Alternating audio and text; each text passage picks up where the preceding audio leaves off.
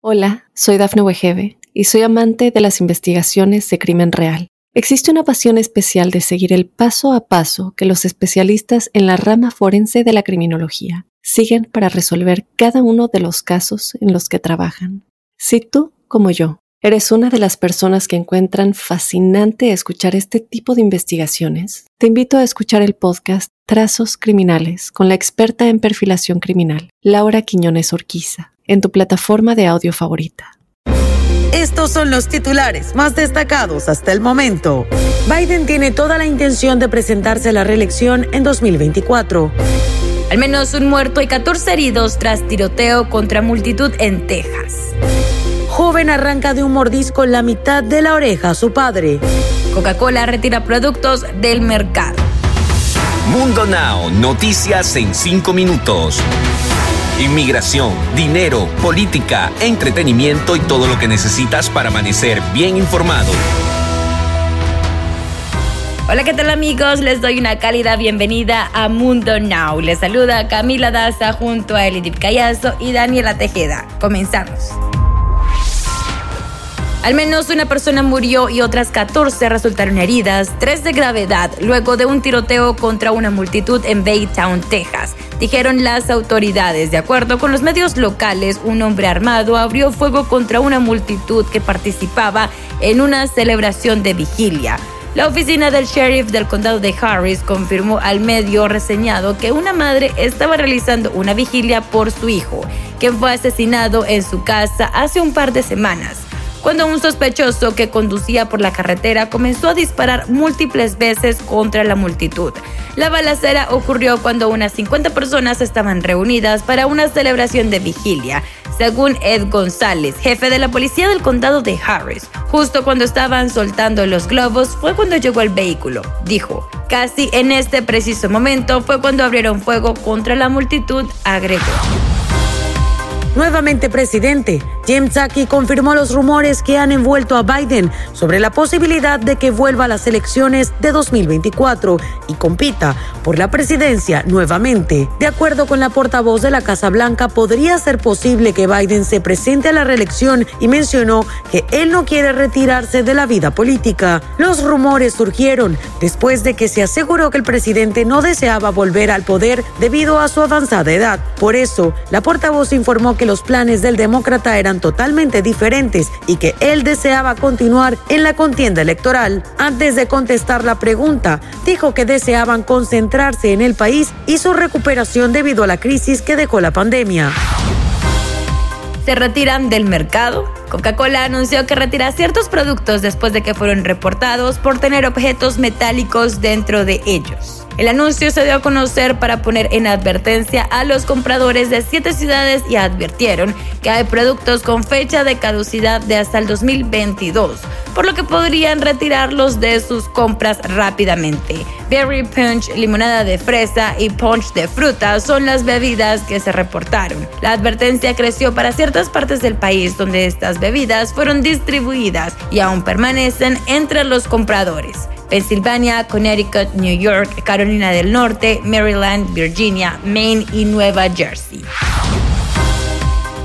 Impactante escena habría sorprendido incluso a la policía. Una joven identificada como Alexa Nicole Cabello fue arrestada luego de que le arrancó de un mordisco la mitad de la oreja a su padre durante una discusión en una residencia ubicada en la ciudad de Laredo, en Texas. Cabello, de 17 años, fue detenida por presuntamente agredir a su padre no identificado, mordiéndole la mitad de la oreja, según una declaración jurada del arresto. La chica fue arrestada y acusada de delito de asalto agravado, que causó lesiones corporales graves. Se presentó una orden de protección de emergencia contra ella. Luego fue liberada bajo fianza, de acuerdo con los registros de la cárcel del condado de Webb citados por medios locales. Y ahora es momento de que se pongan al día conmigo con las noticias más actuales en el mundo del entretenimiento.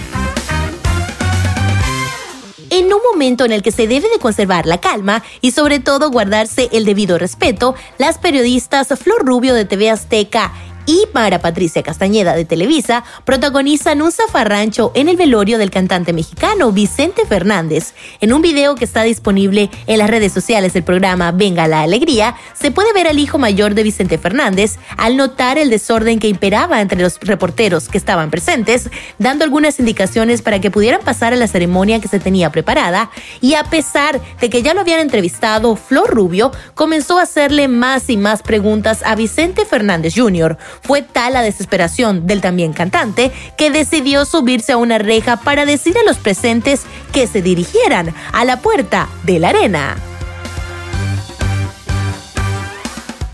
Definitivamente momentos muy emotivos se vivieron en el último adiós a Vicente Fernández, pues luego de la misa del cuerpo presente que se llevó a cabo en la arena BFG, que se encuentra en el interior del rancho Los Tres Potrillos, Alejandro Fernández cantó Volver, Volver, antes de que se llevaran el cuerpo de su padre. Para cerrar con broche de oro esta emotiva ceremonia, se escuchó el tema México lindo y querido en voz de Vicente Fernández. Sus hijos Vicente Jr., Gerardo y Alejandro Alejandro se acercaron nuevamente para darle así el último adiós. Así sus nietos, quienes lo cargaron hasta la salida del recinto. Deportes. Atlas se corona campeón y acaba con la sequía de 70 años. Luego de un juego lleno de expectativas en el Estadio Jalisco, el equipo rojinegro logra sobreponerse a la desventaja del juego y obtiene su segundo campeonato en toda la historia después de una larga espera. Los tapatíos demostraron superioridad y se sobrepusieron a la adversidad. En la tanda de penales lograron 4 a 3 y Atlas venció de un peso de 7 décadas y ganó el trofeo de campeón.